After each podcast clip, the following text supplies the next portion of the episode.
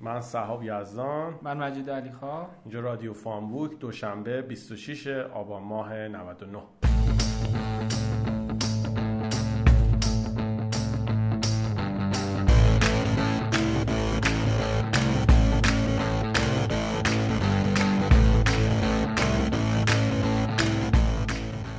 مجید امروز بازار برعکس این چند وقت اخیر که رادیو رو ضبط می‌کنیم. بالاخره این موج تقاضا هم تو بازار پرید اومد و دیدیم که یکی دو روزی حتی سه روز تقاضا دست برتر رو داشت تو بازار.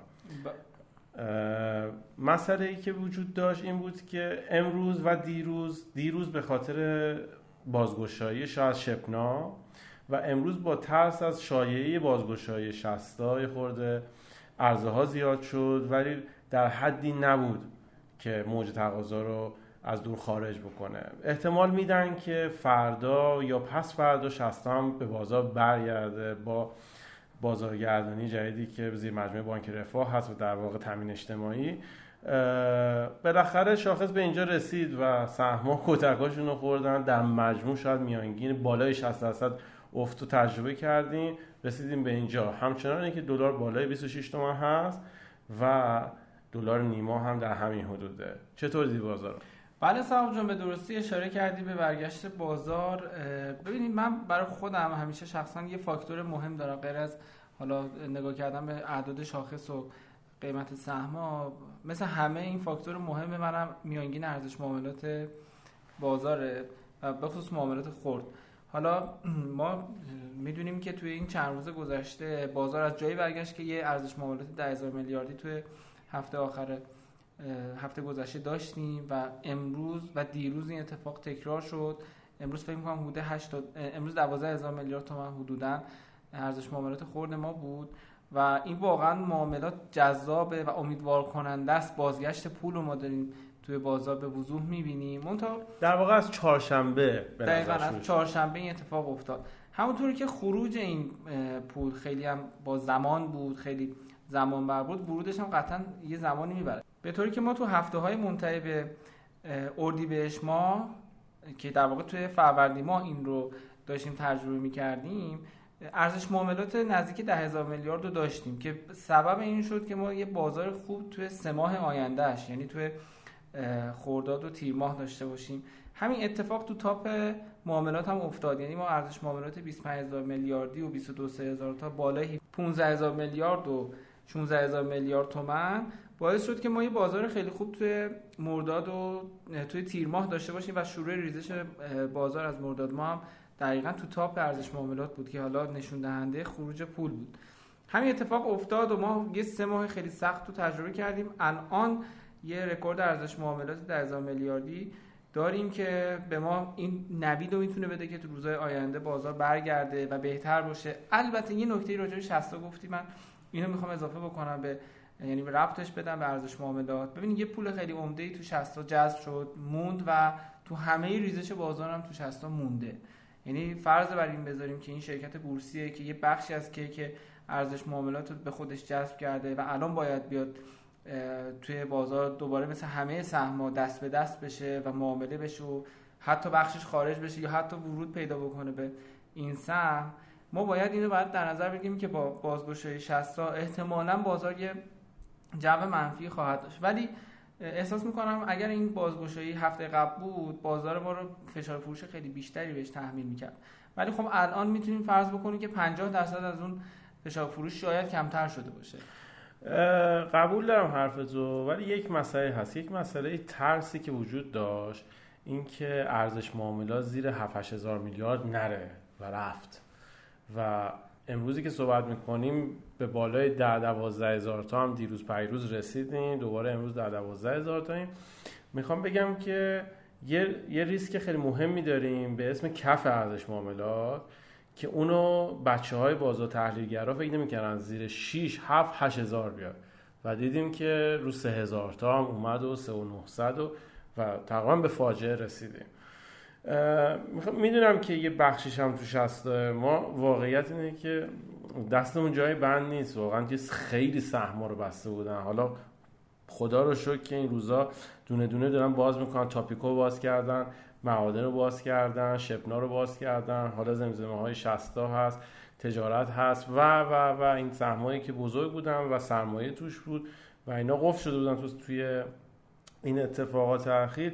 حالا به هر حال می‌بینیم که داره باز میشه. و این شاید یک بخشش ناجوان مردانه بود چون که اگر که بازار ببینید مثلا سرمایه گذاری که اعتبار داره یا حتی صندوقی که ابطالی داره اگر می‌تونست در همه بازار یک دست بفروشه شاید فشارش رو روی یک دست بازاری که نقشونده بهتری بود مثل مثلا فولاد و قدیر داریم در مورد فولاد و قدیری صحبت می‌کنیم که قدیر 2600 تومانی رسید به 950 40 50 تومن.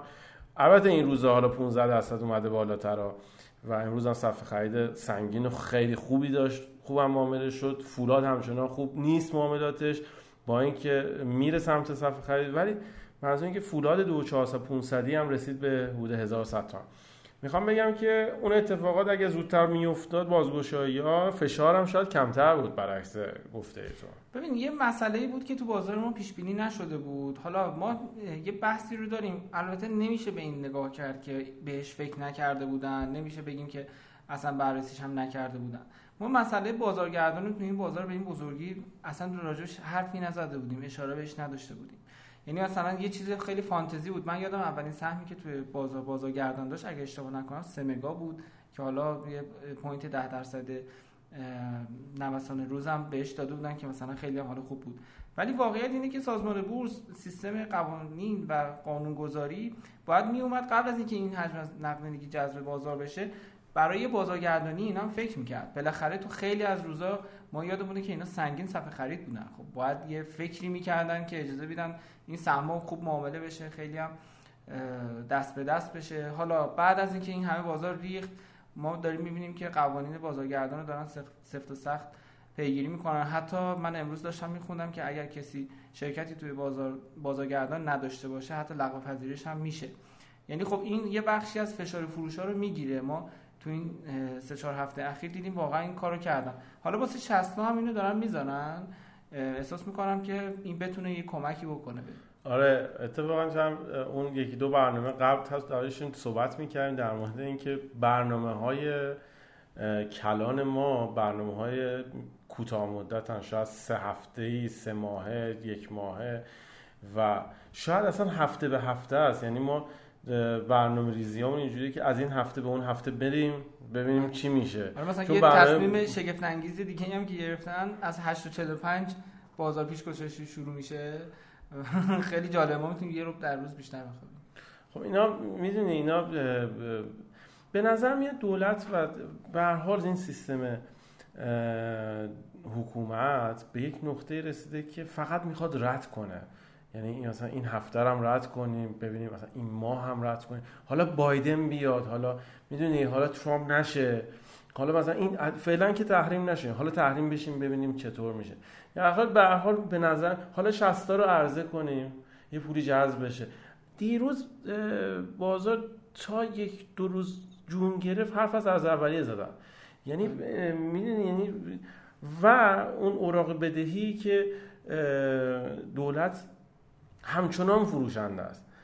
یعنی اصلا ببینید یه چیز آش شده قلمکاریه که قطعا میشه نتیجه گرفت که برنامه حداقل میان مدتی وجود نداره و این دودش هم تو چشم سرمایه گذار و در واقع بخش خصوصی میره. اتفاقی که تو این روزا می‌بینیم افتاده. ببینید سرمایه گذاری هایی که از بعد از عید 99 اومدن یعنی از فروردین وارد بازار شدن متاسفانه اونایی که این دست اومدن تو ضرر هستن. و حرف ساده هم می‌زنم. میگم ما با پیشنهاد دولت و شاید ارکان حکومت وارد بازار شدیم و البته قرار نبوده که همه سود کنن. اینو من قبول دارم. بازار ذات... نیست. بله. ولی خب ببینید وقتی شما افراد نابلد و با یه سیستم پروپاگاندای عظیمی جذب بازار می‌کنی نمی‌تونی از این آدم توقع داشته باشی که ذات بازار رو بدونه. این آدم اومده که سود بگیره. این اینجا نیاد میده از دلار می‌گیره. از دلار نگیره از سکه می‌گیره. تو ماشین می‌گیره. البته صاحب جان این نکته من اشاره می‌کنم الان بهش. بالاخره بازار ما اگه شما تایید بکنید ممنون میشم. نقشبنده ترین بازار مالی توی کشوره. یعنی شما به راحتی می‌تونید در عرض چند ثانیه سرمایه رو بفروشی. هرچند که یه سری انتقادات می‌شد که آره مثلا اینا یه سری سهم‌ها اونجا بود که قفل صف فروش بود و نمی‌شد فروخت و اینا. ولی خب بالاخره اونم بعد از یه درصدی معامله شد و نقشوندگی بازار ما به نظرم اینجا چوبش خورد. یعنی عامل این شد که فاکتور زمان حذف بشه و سرعت ریزش بره بالا. احساس می‌کنم که این ویژگی بازار ما خیلی موثر بود تو این ریزش که حالا تو بازارهای دیگه نیست. توی خونه مثلا تو مسکن طرف می‌تونه وقتی قیمت اومد پایین حتی نفروشه. یعنی این اتفاقا میفته و اتفاقا اونجا خیلی هم راقب ترن به این جریان. یعنی وقتی قیمت میاد پایین نمیفروشن. توی کالا اینو خیلی داریم. من تو این چند وقت اخیر به سبب اینکه جریان تورم رو می‌خواستیم پیگیری بکنیم خیلی با بچههایی که کالا کار می‌کردن صحبت می‌کردم. اینا واقعا خیلی ریلکس کار می‌کنن. وقتی زمانی که کالا میاد پایین نمیفروشن. یعنی ارزش دارایی خودشون رو واقعا می‌دونن. تو ماشین این اتفاق افتاد تو دلار حتی این اتفاق افتاد که با حالا فرض بر اینکه آقای بایدن رئیس جمهور شده دلار تا کجا اومد پایین؟ خیلی رو نفروختن. متاسفانه این فاکتور نقشبندگی سریع و این باز بودن دست معامله‌گرا توی فروش و بلکس تو خرید یه سری اتفاقات رو رقم می‌زنه که ما داریم می‌بینیم دیگه.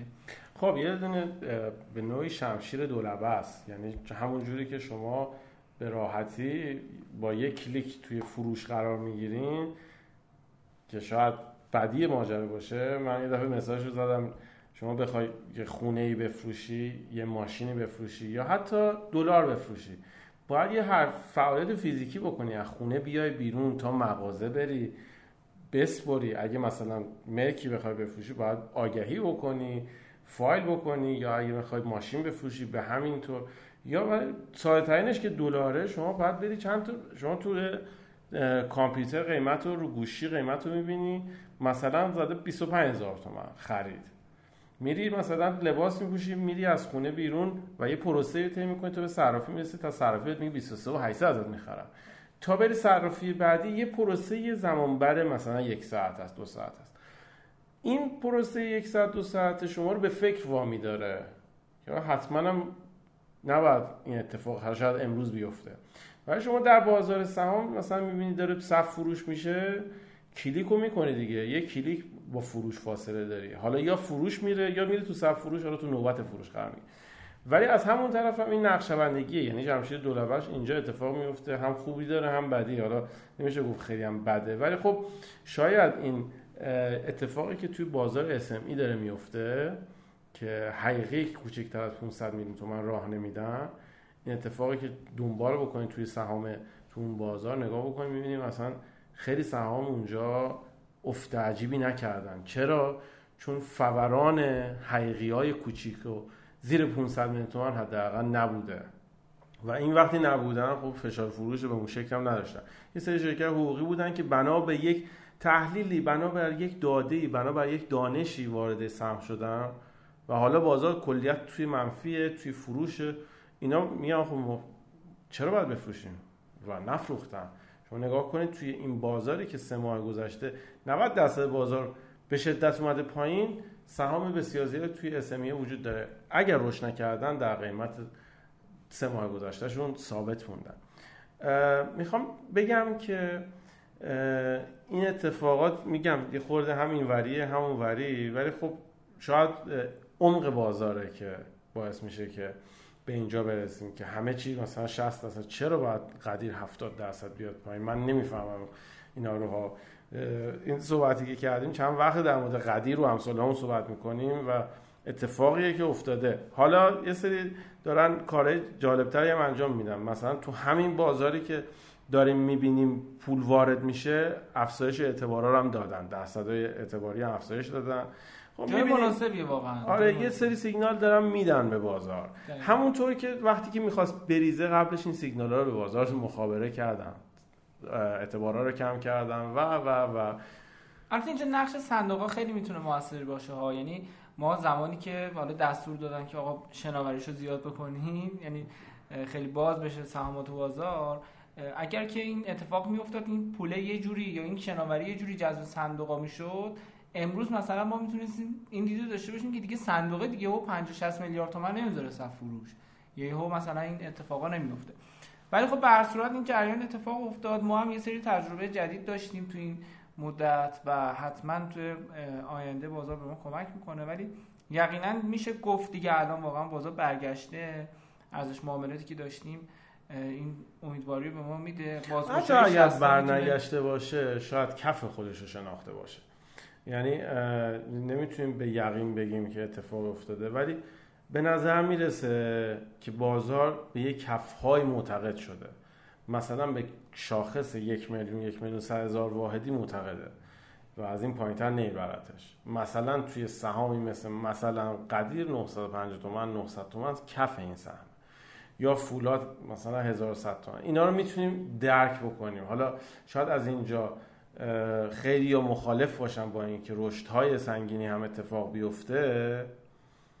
اما می‌تونیم بگیم که حداقل کف رو پیدا کرده این نکته اول هست.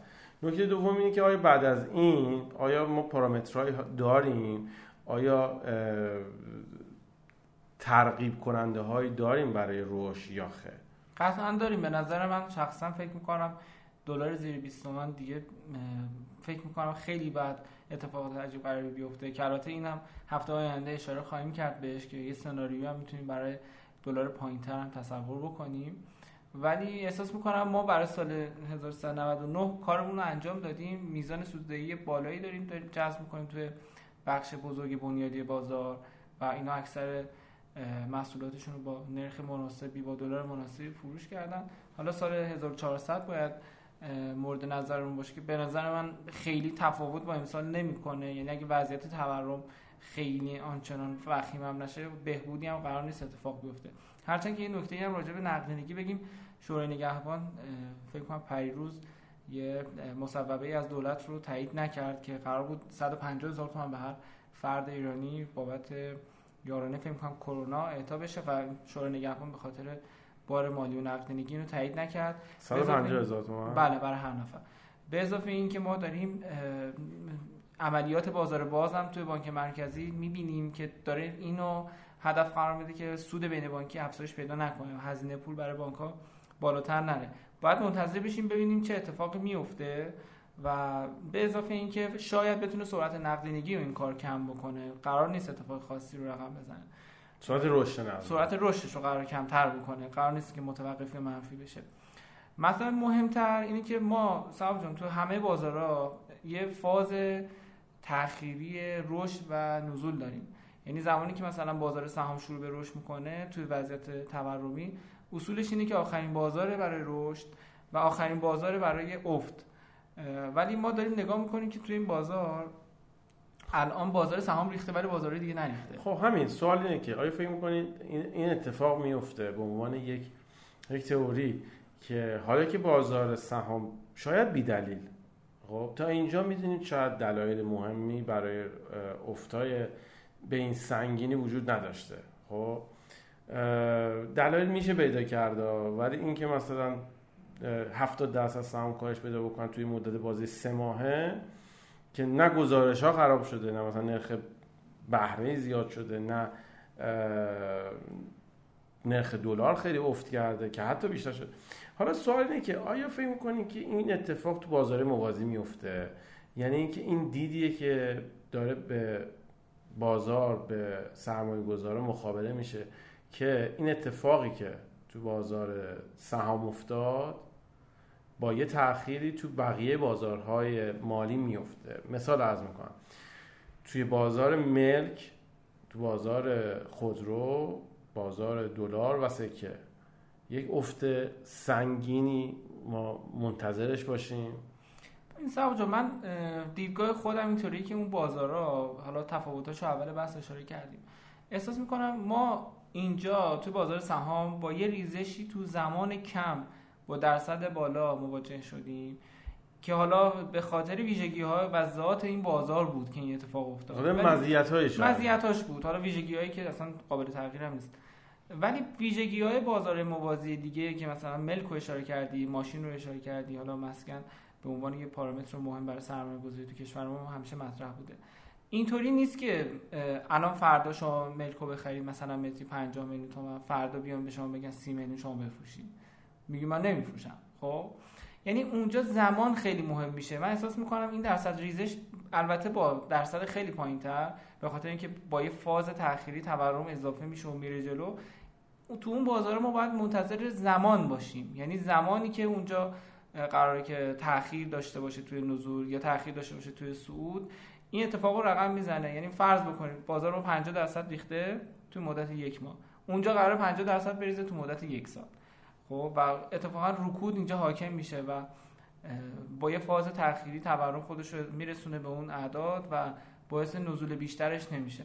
من احساس می‌کنم اونجا ما با فاکتور زمان مواجه یعنی زمان میدیم تا تورم اون نزوله رو جاشو پر بکنه آره حالا ما به این یعنی زمان امروز 50 میلیون تومنه شاید 6 ماه دیگه هم 48 میلیون تومن باشه.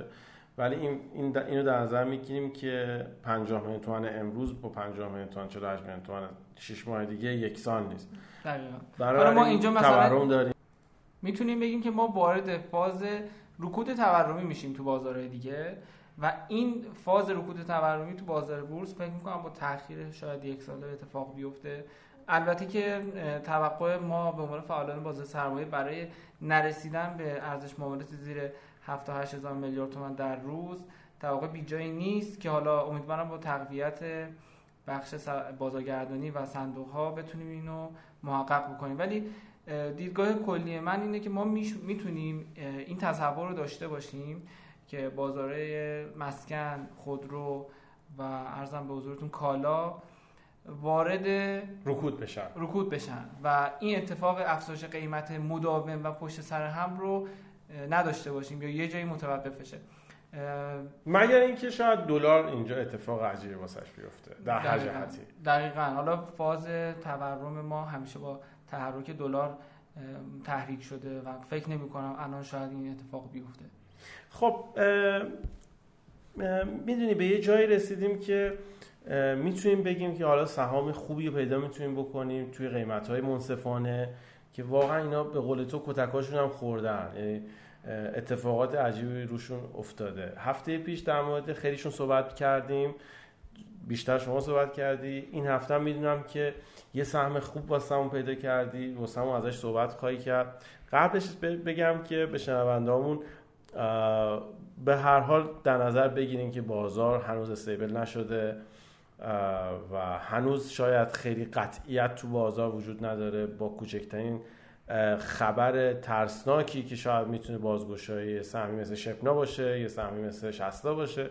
بازار فاز ترس و نقش کردن توش میفته و می‌ذاره برای فروش. بنابراین هنوز می‌تونیم بگیم اینو که هنوز بازار استیبل نشده. بنابراین دوستان ما که در تحلیلگرای بازارند مدیران هستند یا در شرکت ها فعال هستند فعلا ترجیح میدن که در برنامه ما شاید این یکی دو هفته هم بگذره به یه استیبلیتی برسیم بعد با ما همراه باشن. اینم گفتم مجید جان که ببینیم واسمون چی آماده کرده سلام جان من این هفته خیلی مثل هفته گذشته خیلی خیلی شرکت های سرمایه گذاری برام جذابیت ویژه‌ای داشتن. چند تاشون رو بررسی کردم. تو این بررسی که داشتم من گروه سرمایه گذاری آتی دماوند با نماد و آتی رو خیلی خیلی جذاب دیدم. تو این قیمت هایی که داره معامله میشه به نظرم یه اتفاق خیلی عجیبیه که حالا روی NAV فقط و فقط شرکت های بورسی روی NAV حدود 45 تا 50 درصد داره معامله میشه که عدد بسیار نازلیه. یه نکته هم راجع به NAV بهتون بگم. ببینید ما توی کدال این اطلاعات رو داریم. شما وقتی مثلا واتی رو سرچ می‌کنید توی کدال گزارش ماهانش رو در میارین خیلی اعداد واضح و مشخص اونجا گذاشته شده. مثلا تو اولین سرمایه گذاری این شرکت توی شیرانه که حدودا 5 و حدودا 29 درصد از این شرکت رو داره. ببینید ما توی محاسبه NAV اعداد رو تعداد سهام رو ضرب در اعداد قیمت سهم می‌کنیم یه عددی در میاره مثلا در میاره 7000 میلیارد تومان مثلا. خب ما این رو فرض می‌کنیم این شرکت بخواد امروز اینو بفروشه. چقدر گیرش میاد؟ در تعریف NAV بله درسته حرف بیراهی نیست. ولی می‌دونیم که بلوک 29 درصدی شیران قیمت نداره. می‌دونیم مثلا بلوک های 15 درصدی بلوک های سیت های مدیریتی توی بعضی از شرکت های مهم عملا نمیشه روش قیمت گذاشت. و اگه مثلا قرار باشه شرکتی رو بفروشیم تو این اعداد باید خیلی بیشتر از عدد تابلوش بفروشیم. بنابراین اینو باید خیلی تاثیرگذار بدونیم تو قیمت های سهما و NAV شرکت ها باید یه عدد منطقی و معقولی باشه.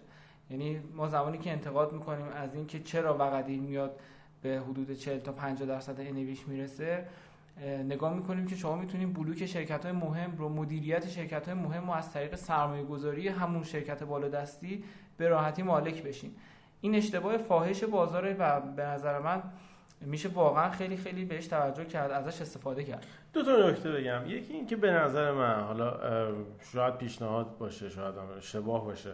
به من فکر می‌کنم که اگر باز مدیران و خود سازمان بیان برای حداقل شرکت سرمایه گذاری اینایی که در سهام هستن یه بخش عمده سرمایه گذاریشون در سهام هست بیان مثل صندوق ها رو روزانه اعلام بکنن یعنی روی تابلوی سایت مدیریت سازمان بورس بیاد روی اینو اعلام بکنه. حالا اونجا اعلام نمی‌کنه تو FIPIRAN اعلام بکنه.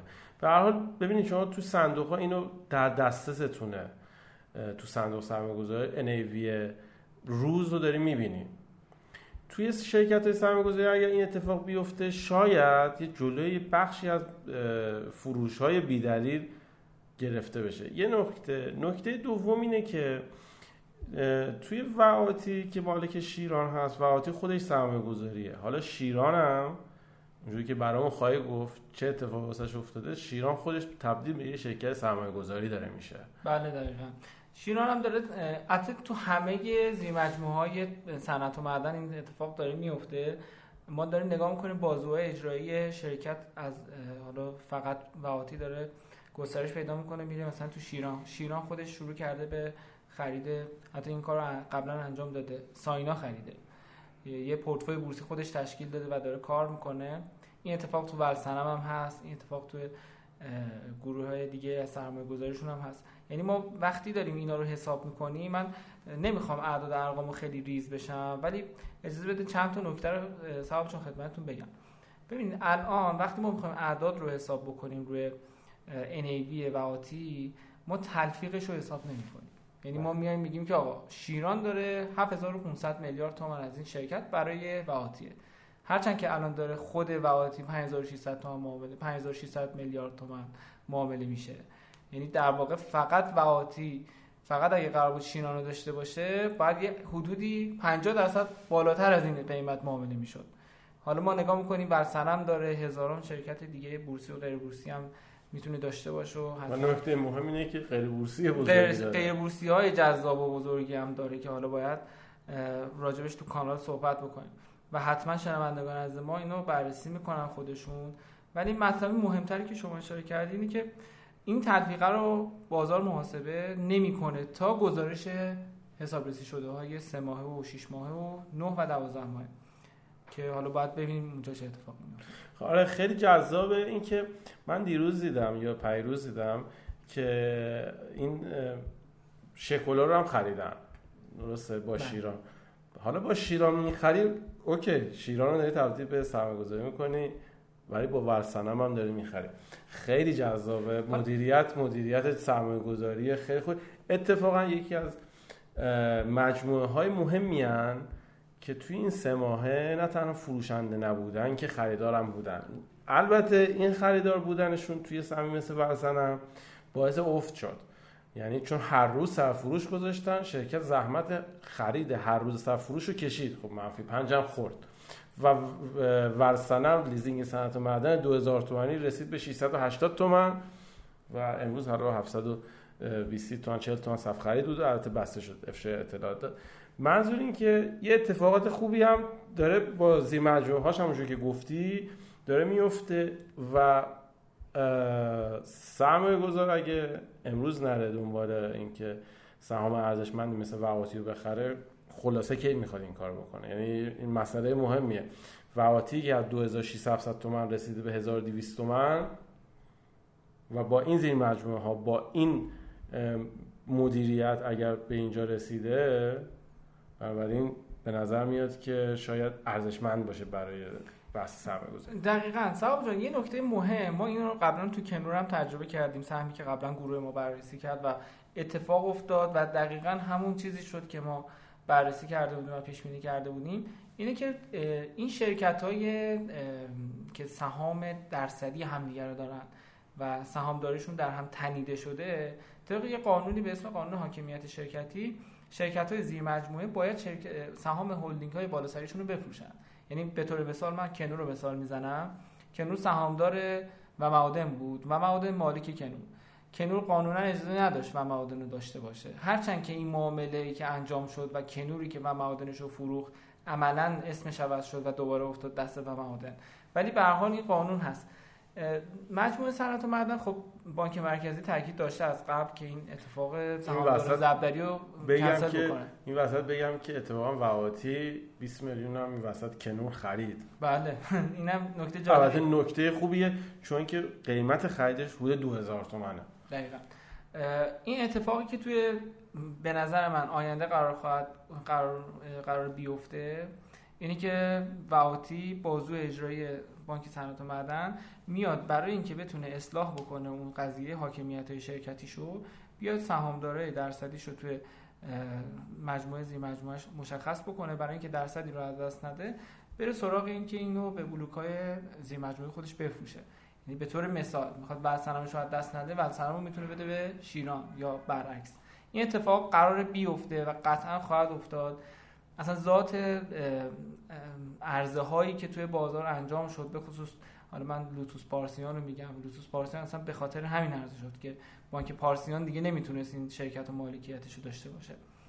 ولی خب می‌بینیم عرضه شد و از اون طرف یه شرکت زیر مجموعه دیگه از پارسیان اومد اینو خرید. این اتفاق واقعا تو همه تو پاسارگاه تو میدکو هم افتاد. اگه بریم دقت بکنیم پاسارگاه میدکو رو از دست نداد. درصد سهامداریش رو کمتر کرد و تو شرکت های زیر مجموعه سهامش رو توضیح کرد.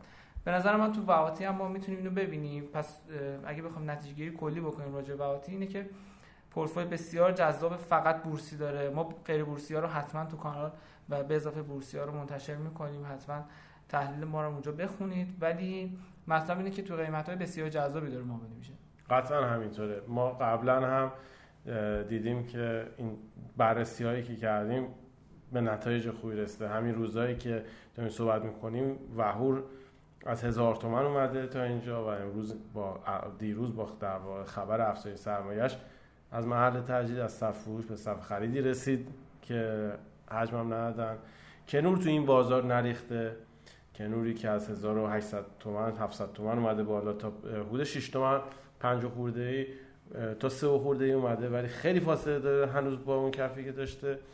و تو این مجموعه که قدیری که داریم بررسی می‌کنیم تو این مجموعه ها فولاد رو داریم بررسی می‌کنیم ول شرق رو داریم بررسی می‌کنیم اینا به نظرمون میاد که سهام جذاب و احتمالا آینده دار و قابل سرمایه‌گذاری خوبی هستن. برای هفته آینده هم یکی دیگرشون رو بررسی می‌کنیم. امیدواریم که با این بررسی ها به این منطقی برسیم که شاید تو طولانی مدت عقل بر بازار و تحلیل درست بر بازار حاکم بشه. دقیقا صاحب جان حرف درستیه. ما همین الان که داریم صحبت می‌کنیم بحث ارزها هم بوده.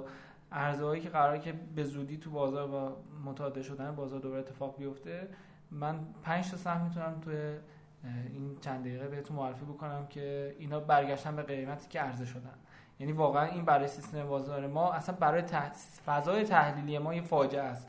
ما نباید بذاریم مثلا سهمایی که تو اون قیمت عرضه شده دوباره برگرده به همون قیمتی که بوده. و سپر همینطور. و سپر ثبهساز و خیلی از سهم‌های دیگه که حالا هفته های آینده راجعش قرار صحبت بکنیم خیلی ممنونم مجید عزیز از همفکری و گپ و گفت دوستانه که داشتیم. ما رو از رادیو FundBook از تلگرام app شنوتو Castbox و وبسایت دنبال کنید. با ما همراه باشید.